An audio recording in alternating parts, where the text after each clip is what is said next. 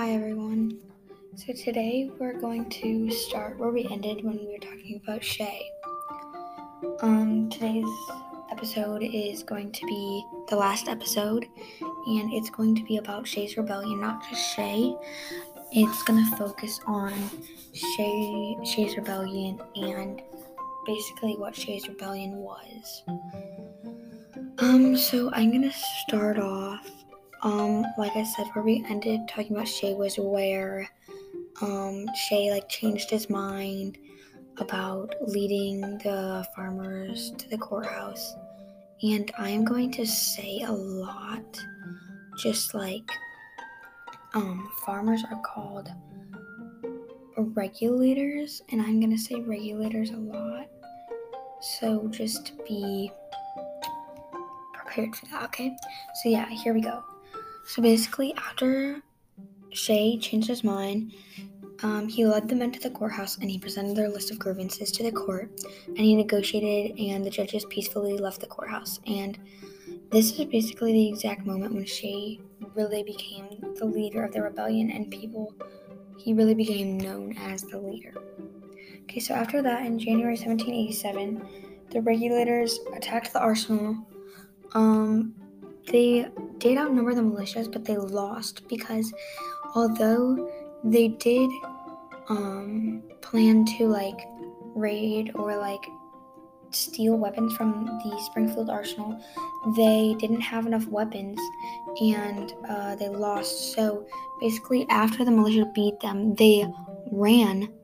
Um, and the militia started chasing them because the militia thought that they were just unloyal and they should be caught. And so they were determined to capture them. So after that, Shay and his crew, his uh, regulators, they were running um, away from the militia.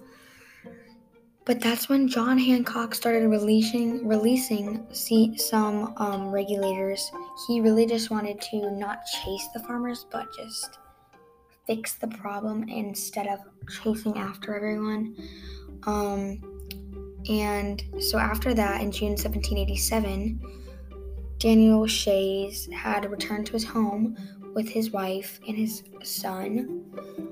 Um, so yeah, that is basically um, a summary of what happened in Shays Rebellion. Um, John Hancock was a big part of this because he saved some of the regulators or the farmers. And also, here is parts of like how the rebellion impacted our country.